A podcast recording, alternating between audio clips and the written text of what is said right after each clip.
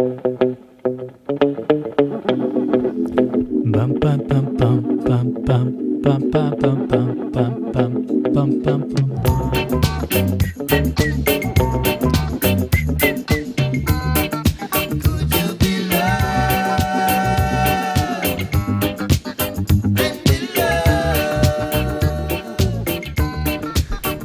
back to Sleep for Performance Radio. Good old Bob Marley there. Could you be loved? Can't help but sing along a little bit there the start. Whistle, make some noise. Now you can see why I'm not a musician and my ukulele career has failed. Anyway, Sleep for Performance Radio. Today we are joined by Ian Prior. Ian Prior is one of the great guests who has a Wikipedia page, which is always an advantage. It shows that this show has uh, full of superstars. So Ian Prior is a rugby union player, and he has played for um, Australia under 20s at the 2010 Junior World Championship in Argentina. Now Ian made his Super Super Rugby debut for the Reds, the Queensland Reds, against the Lions in Johannesburg in 2011. And in this episode, Ian talks about. Uh, I suppose his kind of struggle to get to Super Rugby Union, um, Super Rugby, and in Rugby Union. Ian is not a massive guy. He's not this classic rugby player that people might think that's like six foot ten and 130 kilos. He's like five foot 10, 85 kilos. But man, is he determined. This episode was great. Really inspired me for weeks after recording this. Um, we recorded this a while ago, but unfortunately, due to some injuries that I had, I wasn't able to get this episode out on time like I wanted to. But Ian is a great guy. This was an awesome episode. Ian is now the captain of the Western Force, the new revamped Western Force um, in the new World Series Rugby. Uh, he did do a little bit of a stint there with Harlequins in England after the Western Force um, left Super Rugby, or well, not left, but pretty controversial exit from there, as many of you may know. Um, and it's also we also talk about this episode with Ian about his potential cap for Zimbabwe in the next World Cup and is that going to happen or is it not going to happen? Anyway, this is a great episode. If you're looking for some inspiration for this weekend as the weather is getting better, springtime here in Australia, and you want to get out and get going, this is a great episode that might get you up off the couch and get you engaged. Hope you enjoy this episode. I'll leave you here with the end of Bob Marley and a few ads before we kick into it.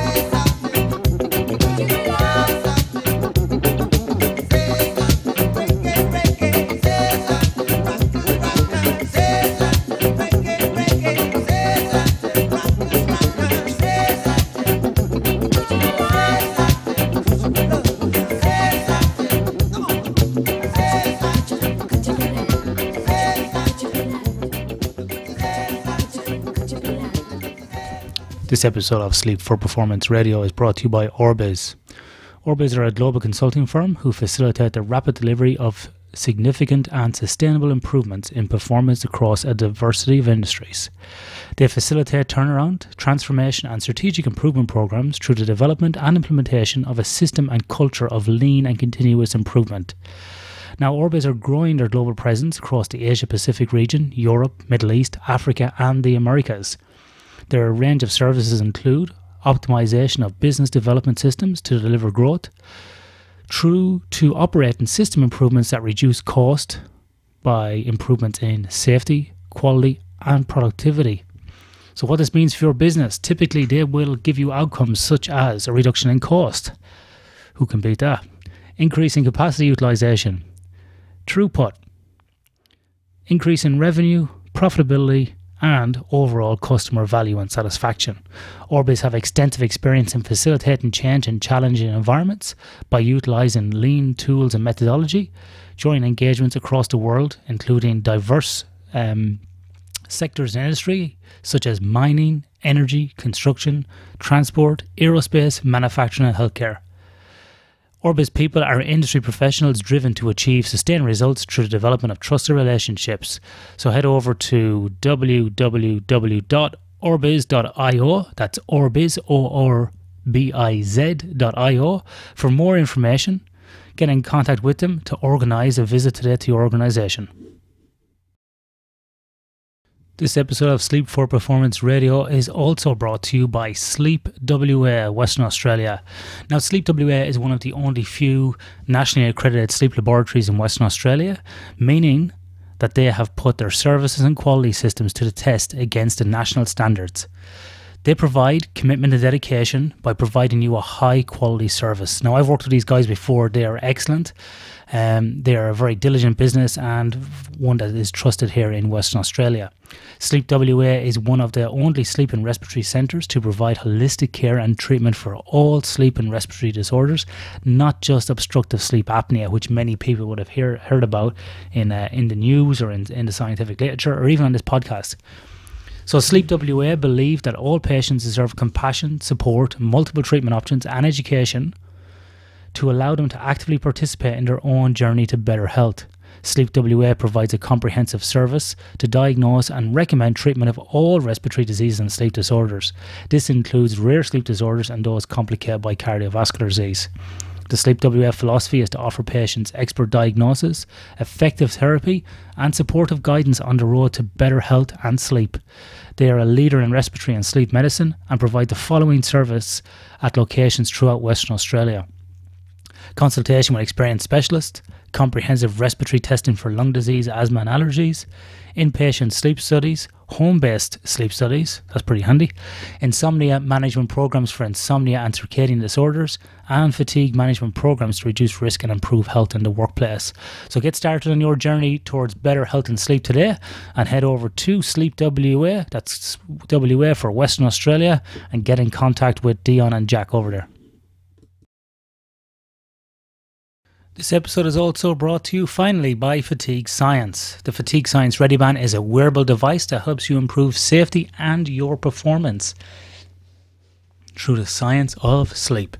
The ReadyBand is a way more than just a sleep tracker. It's the world's only sleep measurement tool that's paired with safety, a biomathematical fatigue model, which has a predictive algorithm. So what that means is actually predict into the future what your performance is going to be based upon your data. This was initially developed by the US Army Research Lab and was uh, built to improve the performance of soldiers in operational environments. Now, this device has been adapted to work in elite athletes and industrial workers. This is also a device that I have validated in the laboratory myself and I have used extensively in industry and research applications. As listeners of this podcast, you probably know that restorative sleep is about more than just the numbers of hours of sleep you get. Factors like when you sleep, how much sleep that you have accrued, and even your local um, geographical location. So, a sunset, the time you go to bed, the time the sun comes up, all of these things are all these different factors in chronobiology um, that affect your performance. So this ReadyBand was developed to incorporate all these factors that can really help you understand the real impact of sleep on your life.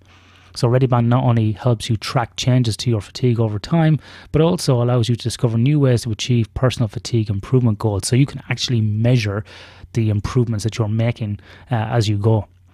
Now, ReadyBand is is relied on by lots of different organizations and they've got a very impressive resume. So, winners of the Super Bowl, Seattle Seahawks, have used this, the Chicago Cubs have used this, military special forces, and workers who operate in uh, long shifts in dangerous environments such as tunneling underground, mining, oil and gas. Uh, it's been used in elite sports such as rugby, basketball. Um, it's been used at the Australian Institute of Sport. It's been used in uh, elite MMA athletes who compete in the UFC. So it's a wide variety of applications. So if fatigue is important to you and your organization, whether you're a sports team or an industrial workforce, head to fatiguescience.com.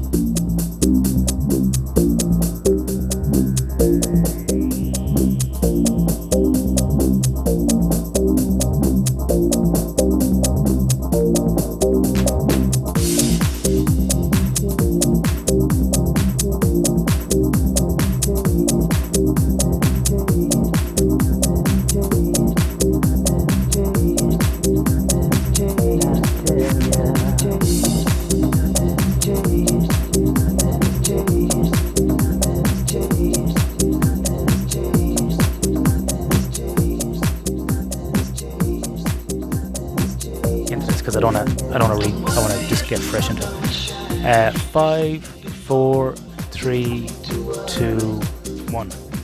Welcome back to Sleep for Performance Radio. Today I am joined by Mr. Ian Prior, the captain of the new Western Force here in Western Australia. Ian, how are you doing? Good, mate. Uh, thanks for having me on here today. Very excited. No, it's great, and thanks for coming over. We won't tell, we won't speak about what happened here before uh, Ian came into my apartment, but um, I'm in agony today with a, a, neck and shoulder injury, so we might be talking about some injuries today. Um, Ian, the new Western Force. Let's start. Let's start at what's happening now. The new Western Force is playing an exciting brand of rugby this season in the the new World Series Rugby. Uh, I suppose developed, hosted, supported by Mr. Andrew Forrest, who's um, a very wealthy businessman here, the Donald Trump of Australia, um, is supporting this competition. But more importantly, this is like you know a, a, rebirth of the Western Force this year, and you have been selected as the captain. And so far, you're on a hundred percent winning winning streak with two games out of two. How does it feel to be part of that new Western Force here in Western Australia, given the turmoil that happened last year in Super Rugby? But I, I don't want to rehash last year, but how does it feel now being part of that? Yeah, look, it feels um, pretty surreal. Um, I was over in London playing for Harlequins, uh, sort of in the interim until the interest and the offer came through to, to, definitely come back. It was always sort of talked about, but it wasn't sort of there in concrete. Um, and then it, it, sort of came about in February.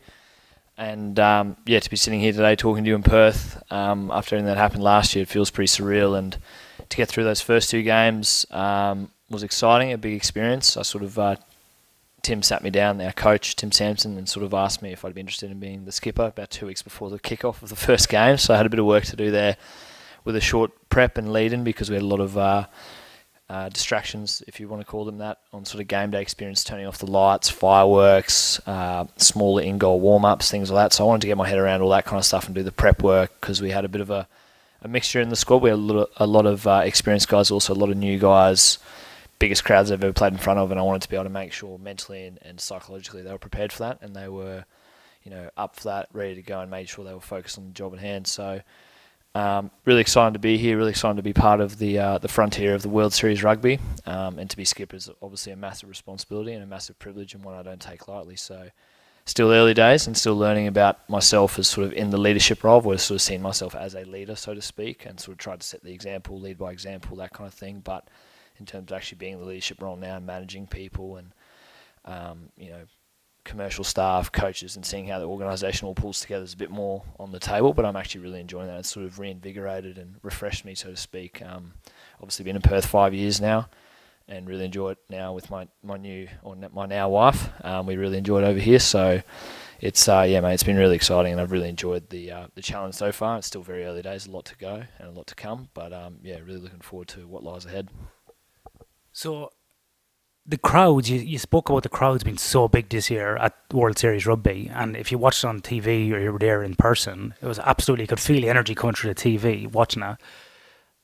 How does that make you feel to be part of the old Western Force, so to speak, in Super Rugby, and then to see the kind of the love and the support and the turnout of people had for rugby here? Like to me personally, I think the ARU made a big mistake. I think it was quite naive.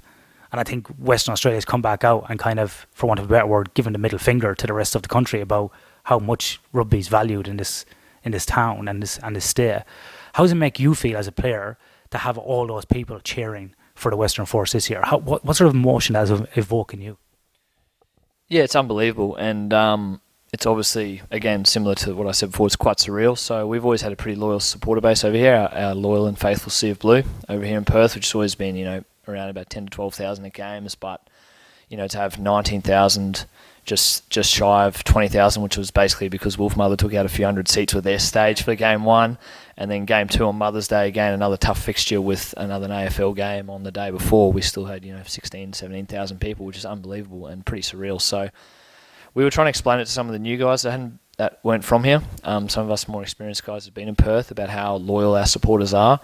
And in the week leading up to the game, uh, there was about 20 volunteers that gave up or took their day off work to come in and pack member packs and fan day experience packs. And that was a real eye opener for guys that hadn't seen or been part of that before to see how loyal and how much the team actually means to the community, the state, um, and what it means to people. And I think obviously we always had that Lewis Porter base like I talked about, but to see the massive injustice that was done, um, and obviously to lose the team, it's all that like you don't really know what you've got until you've lost it kind of thing. And you know, like I said, the majority of the Sea of Blue were always really good, but the general wider community of WA, you know, because it's it's more than just the team. It's about what it what it represents in the community, the sport, gives kids things to aspire to, game day experience, family day outs. Um, you know, and sports obviously a massive tool for shaping character and developing kids as they move into ad- adulthood, and you know what it teaches you and the life lessons you learn from it. So, it's uh, yeah, mate, it's massive. Obviously, to have those first two big crowds, and we know we've, we've we're tracking well for the next two games as well with uh, the Rebels and the Crusaders coming up. Two big two big teams there, obviously well supported as well, and a lot of ex Western Force players that are playing at the Rebels, uh, which will be very well received by the crowd. You know, like they they grew up here. Some of them they played here and developed here. So and they're still mates of mine, really good mates of mine. We all keep in touch. Um, but yeah, the the fans are unbelievable, mate, and that's what makes a club, and that's what makes um, an organisation sustainable. And to see, you know, it's no secret the WA economy over the last few years probably hasn't been its strongest, um, and so families have been, you know, doing it tough or a bit leaner than previous years, and to see them willing to fork out last year in terms of the Save the Force campaign to actually put their hard-earned money to try and save the organisation is pretty moving as an individual.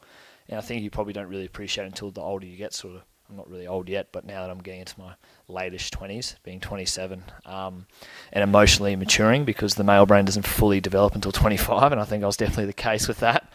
Um, just actually really understanding, appreciating what that means and how much that means to people and families, and they want to invest and they want to and, and really put you know vote with their feet, so to speak. So yeah, really touching, really touching to have our fan base that we have. I think I think you made some really interesting points there. And the first thing I want to say is like when you talk about like rugby in the state and the kind of the, the support, like in 2005, um, when you were still a teenager, Ian, oh God, I'm feeling old. I was living and working in Dampier in mining. And, you know, me and my wife flew down to watch the very first Force game at Subiaco. And it was daylight savings and it was like 49 degrees or something. It was absolutely crazy, you know. Um, and and not only that, but you look around, you saw I saw many people that lived in Dampier and Karratha flying down. So people are flying interested like as well, not just the people here in Perth. So it's interesting that you have that massive fan base across the entire state. And also as well, your point about the importance of sport is really really interesting because you're 27, I'm hitting 40 this year, and it's like that midway point, and you kind of reflect. I wrote an email to one of my coaches. Um, I played rugby from the age like 12 right through to 24, and I wrote one an email to my coach thanking him for like that sort of opportunity because I feel like as a teenager, for me, and I was a bit crazy, it provided me with that structure, opportunity to be a leader, you know, playing as a vice, being a vice captain, captain sometimes, that structure, that support. It, it taught me about leadership principles. It taught me about how to act in a group. It taught me how to be a responsible person, how to look after people. And yeah, it's small things at 14, 15, but it, it's a good foundation for as a man. And I think regardless of what's happening at the top level of like a Super Rugby or World Series Rugby or International, it's all that trickle down effect. And that sort of the stuff that you guys do supports all that age group stuff that comes down. You know, I, mean, I think for me without rugby, I might went in a weird and straight off crazy path, you know, because when you're 15, 16 in Ireland, like you say, it gets dark at three o'clock in the afternoon. There's not much to do except, you know, do crazy things. And I won't go into that. But, you know, rugby provided that outlet and does for many people. So I think you hit the nail really on the head there for that. So, yeah, I think it's really important. Now, this podcast is, is about sleep. We're not going to talk about the philosophy and the, the structure of rugby. So, um, I do want to ask you, Ian, um, lately with World Series Rugby being here in Perth and very little travel, how different is your sleep now compared to when you were in Super Rugby, when you were like the most travelled sports team in the world? Have you noticed a markable difference between those two seasons? One hundred percent. Um, it's it's pretty hard to put into words um, the difference I feel, and I guess obviously with the spread out games probably helps as well. But I just I feel almost like a different person um, because generally during Super Rugby we did so much travel, and you your mood and your sort of physical and psychological symptoms would, would ebb and flow quite a lot. Um, those watches we wore last year would tell you your percentage was uh, very uh, reflective and it was good to use. But when we did our big trip last year, which was we played in Perth, went to Durban the week later, played there, went to Buenos Aires the week after, and then we came back to Perth, played here, and then we went back to Brisbane, played there. So that's like four or five time zone changes over four or five weeks. And I genuinely felt like a zombie. Um, and it, it just felt like you're on a bit of a, a bender, so to speak. So you know, like the more you drink, the longer it takes you to recover. So, excuse me. So Durban, it took me you know two or three days to adjust. Argentina took me until the Friday to adjust. The day before a game is when I finally felt human. Then we fly back to Perth, and then I don't feel human game day. Quite interestingly, interestingly, I get a major injury in that one. So is that correlative? Is that reflective? You know, I ruptured my latissimus dorsi off the bone, an avulsion fracture. Is that was that due to fatigue? Was that due to you know like there's just fascinating things there? And then we go to Brisbane the week later. So um, I just feel completely different. I almost feel like I'm just in a different world, particularly just after. I just remember the feeling after that and how low I was and how tired I was. On, on top of the injury, probably compounded that psychologically. On top of the stress of what was happening during that year, um, because rugby was really and being able to play and train was my outlet. That's what you could control. You couldn't control the unknown about what was happening with the Western Force and that kind of stuff. But I could daily train and play and focus on that. Now I was injured, plus I was jet lagged, so really, excuse me, concocted into like a, a bit of a cocktail there. Um, so yeah, completely different. Um, and it's showing in my in my scores, whether it be my physical attributes like my gym, my 1.2k time trial with my aerobic sort of conditioning, that kind of thing. Um, probably a little bit of psychological stress this year trying to plan a wedding from uh, London and here and everywhere back in Queensland. But man, I've just felt completely different and just felt like myself uh, more of the time, so to speak. So, you know, Super Rugby was always a dream to play, and it was always uh, I always enjoyed every minute of it. But it certainly had its challenges, and particularly playing here and having had as much travel as we had, and you know, ebbing and flowing, and you know, traveling however many thousands, hundreds of thousands of kilometres, which you'd know the exact data on. Um, so it certainly makes a difference this year not having to do that travel. We'll have to travel in NRC at the end of the year, but it'll only be three or four away games to the East Coast. So it's a, a total game changer, to be honest. No, that's that's fascinating. Yeah, because if anybody doesn't didn't know, last year, well, most years, um, West uh, Western Force were the most travelled professional uh, team in the world. Second, uh, the second to them was the Oakland Raiders or former LA Raiders. For those of you around the early nineties, um, the NFL team. But you guys were doing some phenomenal kilometers, you know. And you know we've got um, one of our past guests, Tim Smithies, um, who was working with you guys last year with the, with the devices. He's explained that study in detail, and he's currently writing up for publication. So if you want to listen to that in more detail, go back and listen to that episode. Um, I'm going to do a pause here because I lost my. I had, question, I had two questions there in my head that I just completely went out of my head when I because I, had, I thought everyone came in back in my head about the other episode.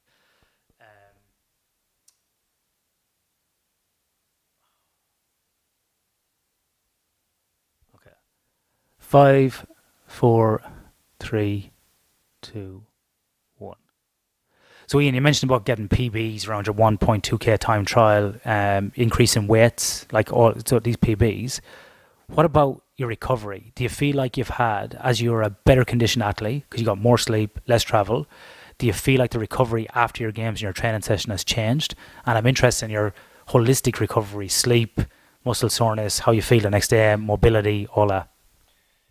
Yeah, I think it certainly has, and um, I think the difference is that we're able now to have a chance to, you know, after a game, you, you're high on adrenaline, you've got caffeine in your system, so it takes you a while to wind, wind down. If you play an 8 o'clock game, you might not get to sleep until 2 or 3 o'clock in the morning, sometimes 4, unless it's pharmaceutically enhanced with a, a muscle relaxant or something like that to really get you into a bit of a zen zone.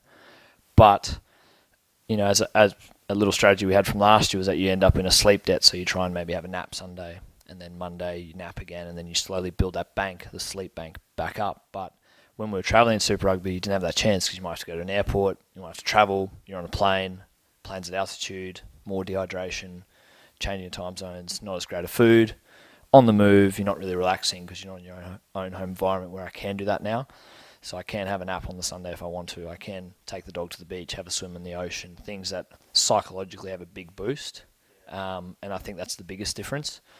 And sort of being a a graduated exercise scientist and about to finish my master's in clinical exercise physiology, I've always been interested in the recovery, elite athlete sort of preparation, psychological components of uh, professional sports. So um, I've always been quite big on my stretching, my rolling. I stretch pretty much every day. Try and keep nimble, being a, a halfback and getting those uh, awkward positions, bending over over around bodies and trying to get in there. Um, being one of the smaller blokes, so I've always been massive on you know sauna, yeah, going to the beach, things like that, just getting out and moving, kind of thing. Because I felt the longer I lay down or stayed still, the worse I sort of felt. So if you move it, if you if you don't move it, you lose it, kind of kind of thing, I guess, with the recovery. So I've definitely felt, like I said, just more like myself, and I think my physical attributes have shown in that because I'm more consistent with that. Whereas during Super Rugby, if we travel, you know, you travel to Durban or South Africa, you, it's not too bad going there because you gain a day, but coming back you lose a day. So if you play a game overseas on Saturday you fly Sunday, you get back Tuesday, you might get one gym session in before the next game, and then if you have a six day turnaround, which is what we had against the Reds, you lose another gym session, so your weights go down.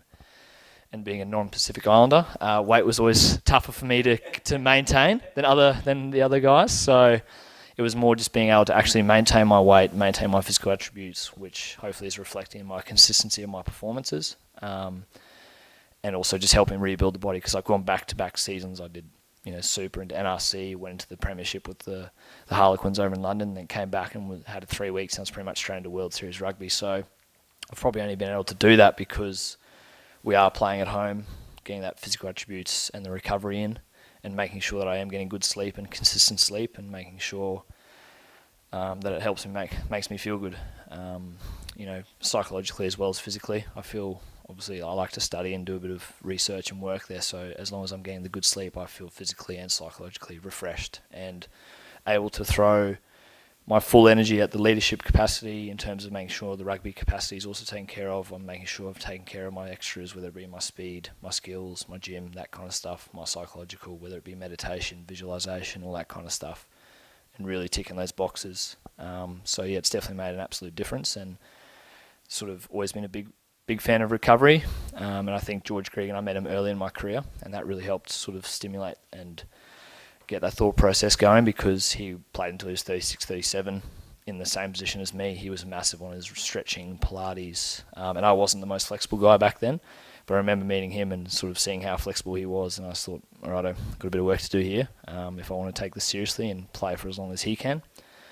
Um, and he was really good in terms of mentoring that and uh, S&C coach that we had over there, Dean Benton, he was a good change agent for that in terms of cultural, culturally trying to get that right. Um, and then yeah, from there I stretched pretty much every night, if not twice a day at the Brumbies.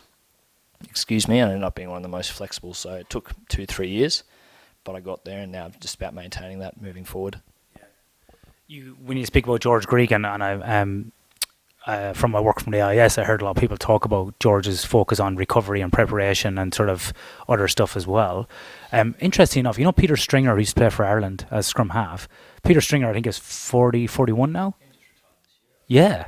And so I know I remember reading this article on Peter, and f- for those who don't follow rugby, forty in rugby is like eighty in soccer. Like it's like, isn't it? It's just, it's great.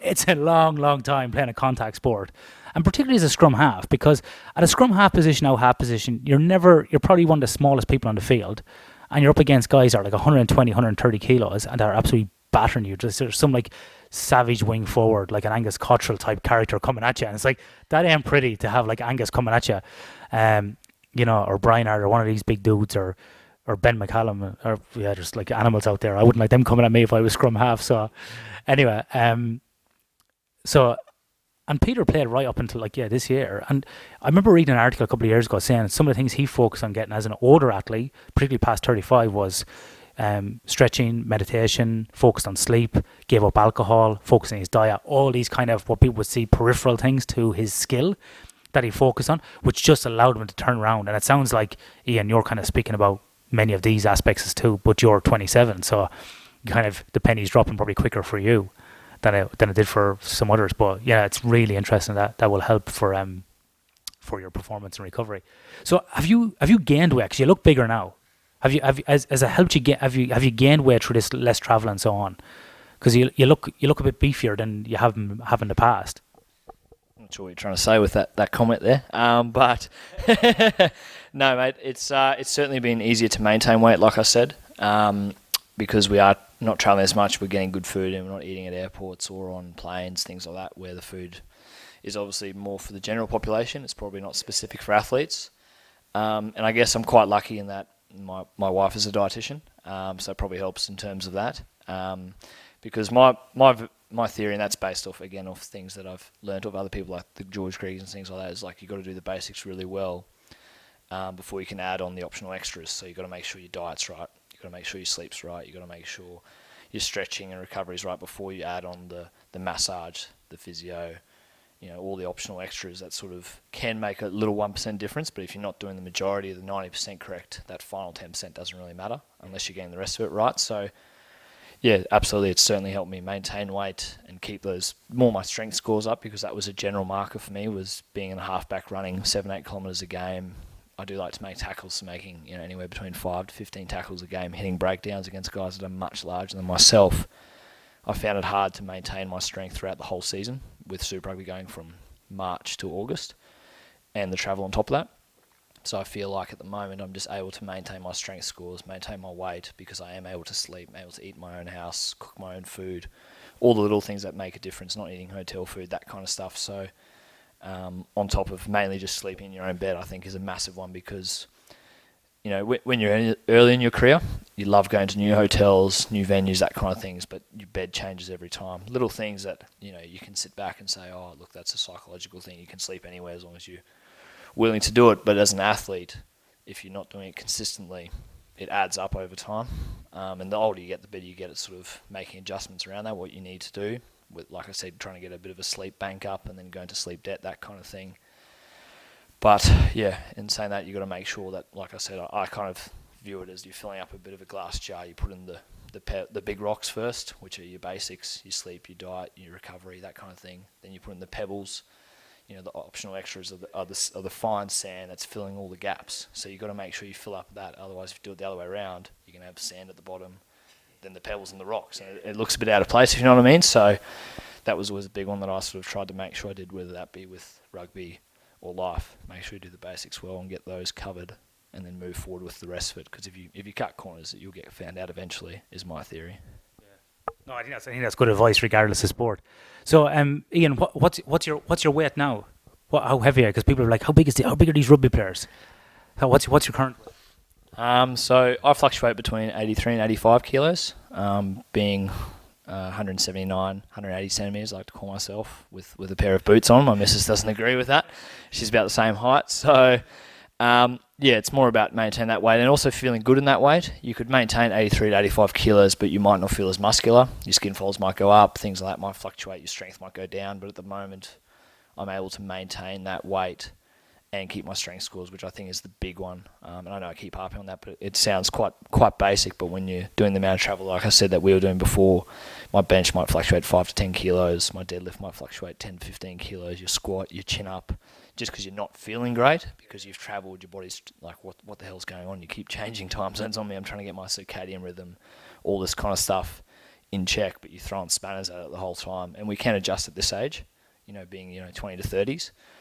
Um, so it's, it's got to say something for the mature age athletes that go out there and do that and fly and do the Boston Marathon under jet lag, that kind of stuff. So, um, yeah, I'd say my weight generally is around 83 to 85 kilos, and it's more just my strength markers that stay or that aim to stay the same while maintaining that weight. Because if I if I don't do weights, I'll probably and post rugby, I'll probably drop down to the sev- the high 70s, I would say, because I'm more of a I have to keep try and keep weight on as opposed to keeping weight off. That's my issue, excuse me. But um, obviously living the dietitian helps that and being an exercise physiologist myself helps that so I can make strategies around that whether I need a bit of hypertrophy here to get weight back on or I go into my strength phase because I'm feeling really good and I need to peak for a game whatever that may be on top of your carbo loading replenishing muscle glycogen stores post game because I've got a lot of contact and I've run 8Ks and made the tackles or whatever it may be. Hydration, what's the temperature like outside? Is it a hot game? Is it a cold game? That kind of thing. So all these little variables that over time and you learn with experience and you can adjust to.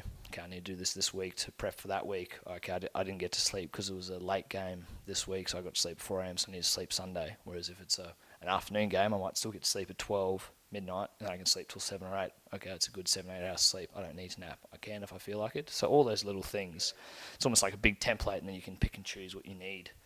Um, now that I've got that experience and sort of been exposed to great research through yourself and Shona Halson when I was at the Brumbies and Dean Benton, all these guys that sort of always looked for that, that point of difference but made sure the basics were set and done well before we did that. Yeah. So interesting enough, the podcast before you is Shona Halson. So Shona was one of one of my co-supervisors on my on my research, and I know I've, I've known Shona for a number of years, and we do some other stuff together as well. So Shona is like Um, obviously, for those listening to the last podcast, uh, Sean is like one is the head of like recovery of at the AIS, and um, yeah. So seemingly, or sorry, someone else asked me recently. It's going to come to. It's got to come to mind by the end of this podcast. Someone goes to me, "You know Ian Prior," and I went, "Yeah." Somebody asked me that in Germany, and for the life of me, I can't remember. And they said they knew you from somewhere in Queensland, so I can't remember that. That just popped into my head. No, it was a, it was a lady, a research scientist at a conference. I'm going to find out. I have to find out. She goes, I said, uh, you know, Ian Prior, because you were in the picture that I put up on the for some of the research, and the picture face out straight away. Maybe, yeah, maybe that's. I think that's what it was. Yeah. And for those of you listening, going, oh my god, I can't believe he's complaining about he can't put keep weight on. I'm kind of trying to lose weight. Well, for all of those crying around that, rugby's quite different than combat sports where people are trying to drop weight for a fight. Where in rugby, everybody struggles with keeping the weight on, and I think all players struggle with that.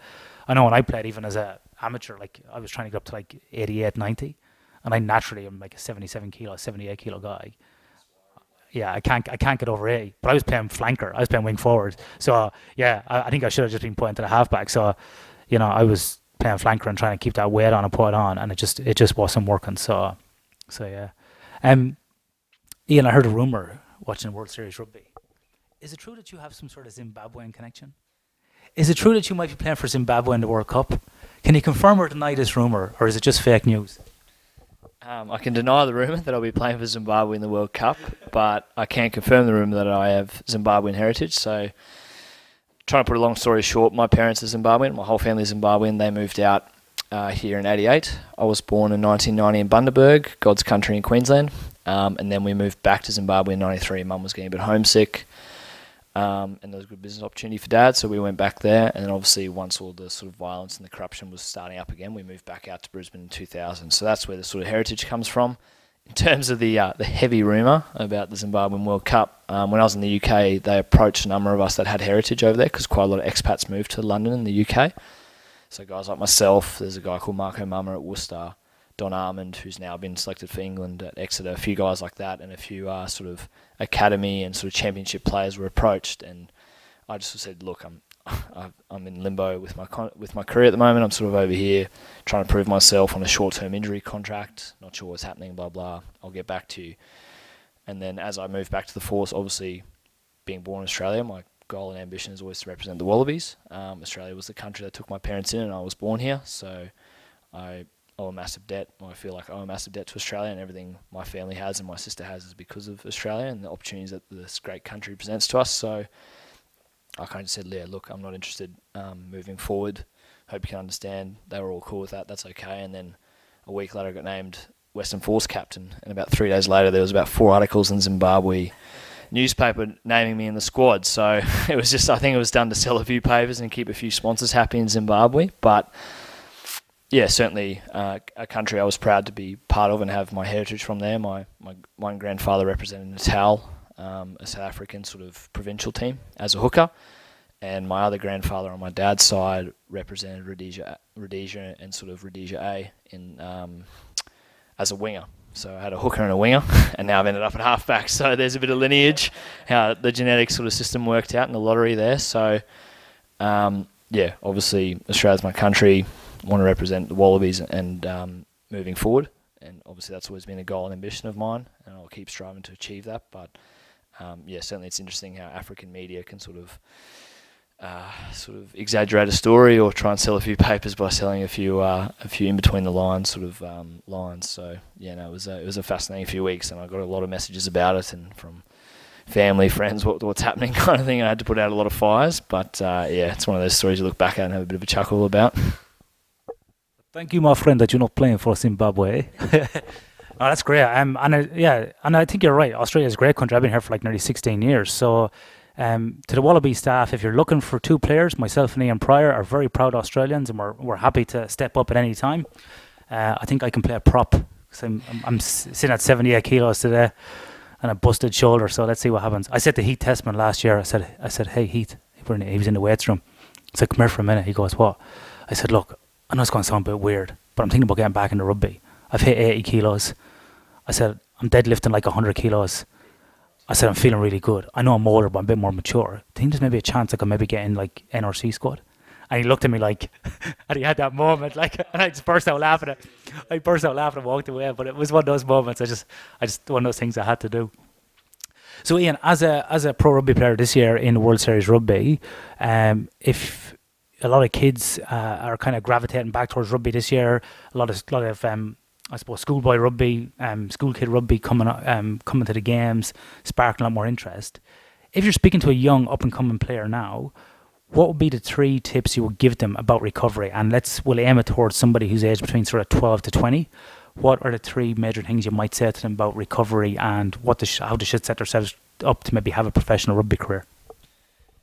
Um, in terms of yeah the recovery, I would say just do the basics really well and nail those before you start buying supplements, things like that. So make sure your nutrition is spot on. Go and see a dietitian. Don't see a nutritionist. Go and see a dietitian who's clinically proven and done their study in their field to prove what the long-term athletic development needs are of a young athlete or youth athlete. So, first and foremost would be get that right.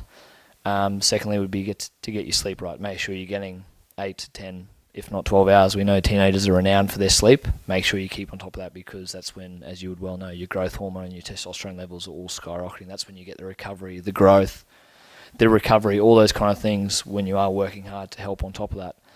Um, and definitely flexibility. Flexibility would be a massive one for me. I had a few stress fractures growing up. Um, once again, I wasn't that flexible, like I said, growing up, and my body was growing too quickly for my muscles and my joints. And I just I would play sports seven days a week, where that was cricket season or rugby season. I was doing it seven days a week, no matter what. And if I wasn't doing that, I was trying to find something else to do to get out of school. So uh, whether it be soccer or cross country, that kind of thing to make up numbers, but it certainly makes a difference because if you think about your body's growing and you're competing for all these representative teams and playing week in week out, you got to look after your body because if you're injured, then that's the sort of chance you're waiting for that opportunity, and you might not be ready to take that chance because you're injured at the time, and then that has a bit of a flow-on effect, which makes you resilient because you might not make a team originally, but you've got to make sure you keep working. So that would be my three recovery ones.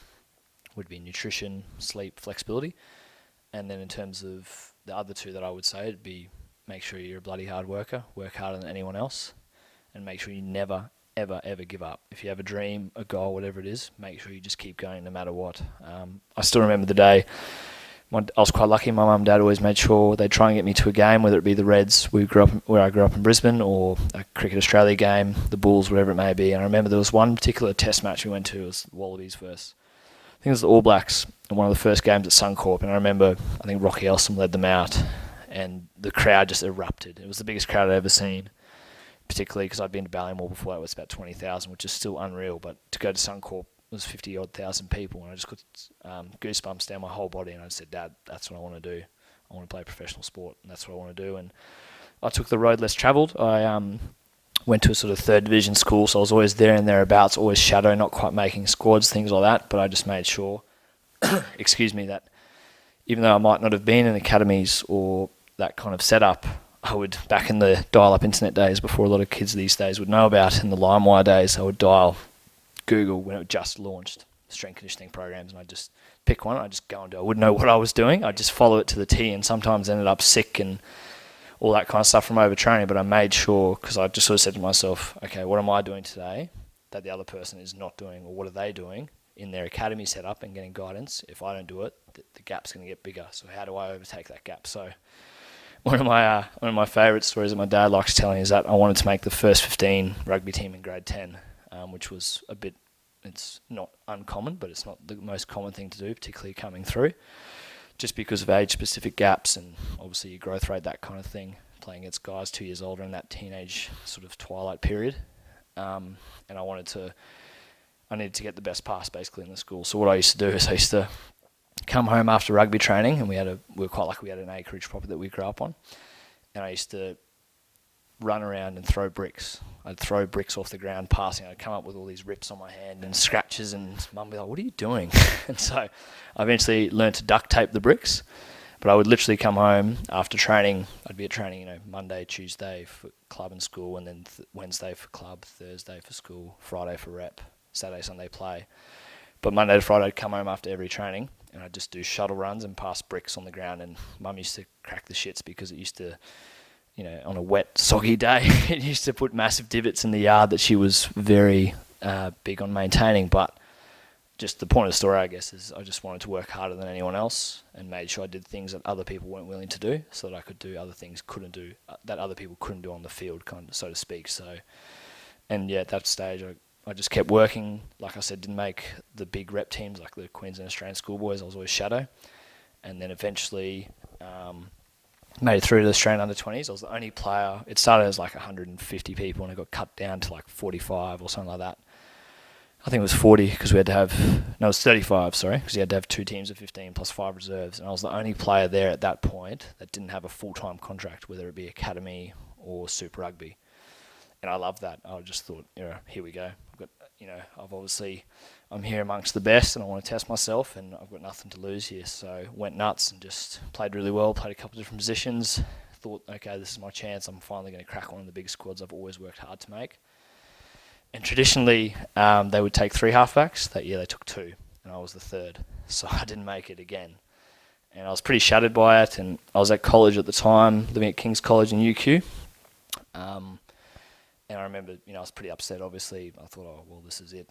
Here we go again. Blah blah blah. Maybe I'll just play socially and just not take my rugby seriously because I'd really built up to that point and, and committed and sacrificed a lot. You know, parties, all that kind of thing to achieve this goal and just fell short, which was quite devastating. And I was probably pretty upset. I was probably shed a tear or two, which I don't like saying. Um, and I was in my college room, and the landline phone there, no one really rings unless one of your mates ring it from a another room. And I just the phone rang one day. It was like early 8 a.m.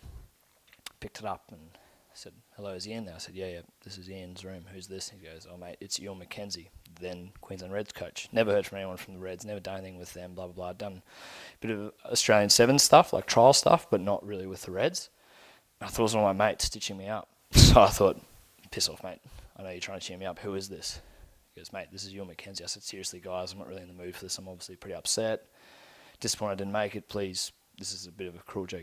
And he just paused and he said, seriously, mate, this is Ewen McKenzie. I said, oh, sorry. Hi, Miss McKenzie. How are you? And just sort of couldn't believe it. Literally, it was the week later, and he just sort of said, "Look, mate, been following your progress for a while. Think you're a good player. From what we've heard, you're a good person. Blah blah. You're a hard worker. Do you want to come in for a meeting?" I said, "Yeah, certainly, mate." And um, sort of hung up my phone and just had this big shock go through my system. I said, couldn't believe that a he didn't call my mobile, and b he called my college landline phone. I didn't know it would he'd have that or anyone would have that number. So I went in for a meeting, um, and it was sort of myself, and then across from the other side of the table was a big boardroom table. Was Ewen McKenzie, the defence coach, the attack coach, the physio, S&C, all that kind of stuff. And um, he just sort of, they all asked all the technical questions, and he just sort of sat me down and asked me about myself, my family history, all that kind of stuff, because he was big on investing in the person.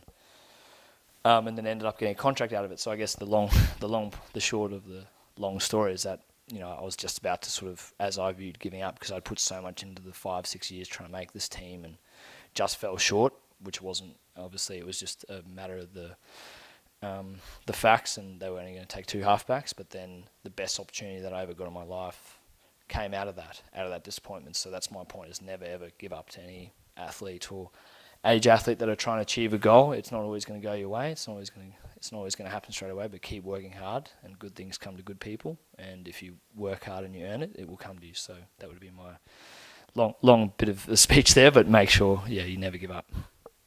Yeah, I think that's that's there's such great points for life, and no matter what. Like I recently finished my PhD, and some people messaged me like on Instagram, everyone "Shit, a PhD!" Like when you were 17 and da da da da. And I'm like, yeah, well, like things change and you keep plugging away and you keep doing things. And so uh, you just, and the other thing as well, which is really interesting from your story, is you just never know who's watching in the background. You never know. So your behavior, your approach to stuff, your discipline, your structure will pay off. You just never know who's in the background watching. It's it's it's it's it's unbelievable. Like it's, I kind of smile when you tell that story because I've seen that happen for so many people. You think you're in the the depths of these like doldrums, you're right down this low, and through that someone comes along and goes, "All right, you know, you've kind of proven yourself. Come over here." I'll give you a shot. Yeah, so it's it's really interesting. Thanks. I was going to ask you about what's life going to be like after rugby, but after your great speech there about never giving up, I'm not going to even talk about that today. So, Ian, we hope to see you in a gold jersey very shortly because if you had that work work ethic today, I'm sure that cap is going to come for you, mate, at the at the full Australian level. I think you know your determination, your grit, and, and how you how you carry yourself is definitely going to pu- push push you into that mix. So um, yeah, those of you on Super Rugby, watch out. Ian, thanks so much for coming on the podcast. There, really appreciate it, guys. Get on the Western Force website, get down to the games, cheer them on. If you're here in Western Australia, please get to the games. They're very well priced, very reasonable. They're family friendly, lots of entertainment around it. Um, Ian, if people want to, can people follow you on Twitter, Instagram? Is there any sort of social media where people can get a get a hold of you and get inspired more? Yeah, absolutely. So I've got Twitter. Um, I can't remember my, my tag name or anything, but just search Ian Prior and it'll be a, a bloke running out there with the Western Force jersey on. And I've also got Instagram, um, so Ian Prior nine, I think it might be. So have a look there as well. Um, and yeah, anyone that wants to get in contact or um, needs a bit of mentoring or guidance or whatever it may be, I'm still young, being 27, but I've I've learned a few things over my career and uh, had a really good upbringing through my family and my parents, and, and being surrounded by a really good bunch of friends. So happy to help out wherever I can. Um, that's one thing I probably wished I had growing up was a bit more guidance and someone I could actually speak to, but we just didn't have anyone we knew who we could be connected to anyone and try and get that bit of guidance. So I wasn't doing 30 year old strength conditioning programs and running myself into the ground and vomiting most sessions because I didn't really know what I was doing and running myself into fatigue there. So, yeah, absolutely. Please feel free to contact me anytime. We'll get in touch and um, no worries at all. And thank you very much for having me on, on your podcast today. And I've really enjoyed it. And uh, look forward to being on maybe sometime in the future. Might have to interview you. So cheers, mate. And uh, look forward to it. Yeah, thanks very much, Ian.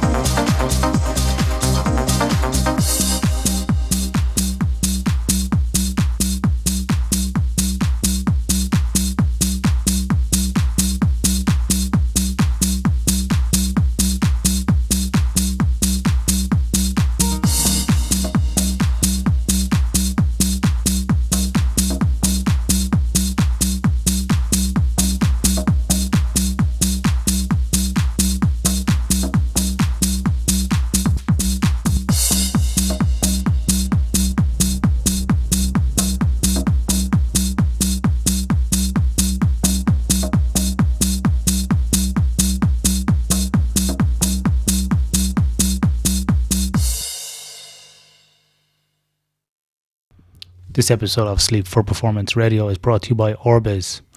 Orbiz are a global consulting firm who facilitate the rapid delivery of significant and sustainable improvements in performance across a diversity of industries. They facilitate turnaround, transformation, and strategic improvement programs through the development and implementation of a system and culture of lean and continuous improvement. Now, Orbiz are growing their global presence across the Asia Pacific region, Europe, Middle East, Africa, and the Americas. Their range of services include optimization of business development systems to deliver growth, through to operating system improvements that reduce cost by improvements in safety, quality, and productivity.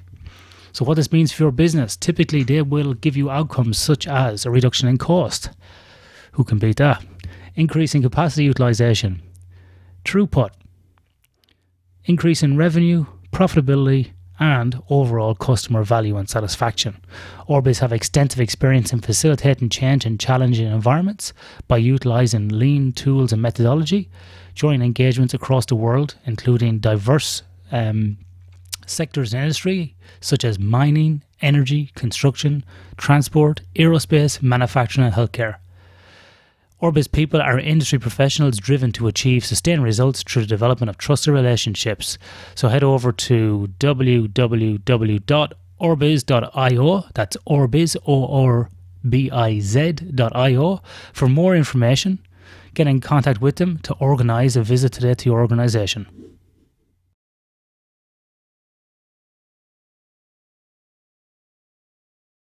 This episode of Sleep for Performance Radio is also brought to you by Sleep WA Western Australia.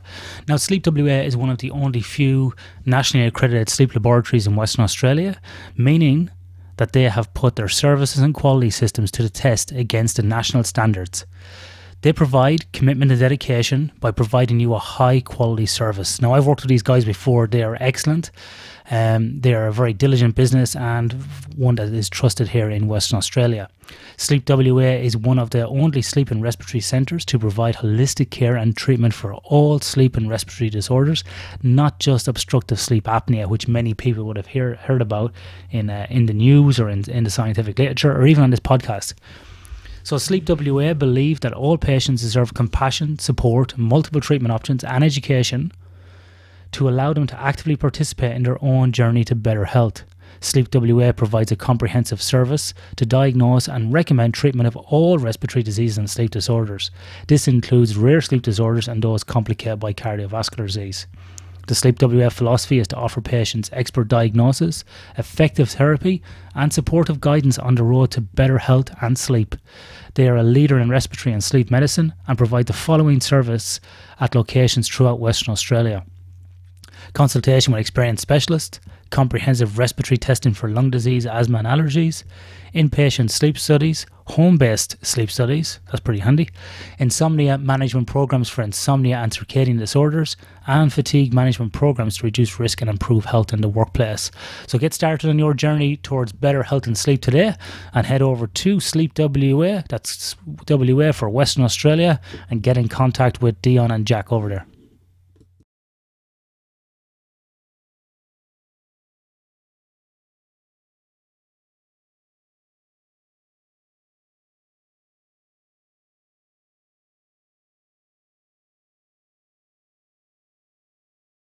This episode is also brought to you finally by Fatigue Science. The Fatigue Science ReadyBand is a wearable device that helps you improve SAFTE and your performance through the science of sleep.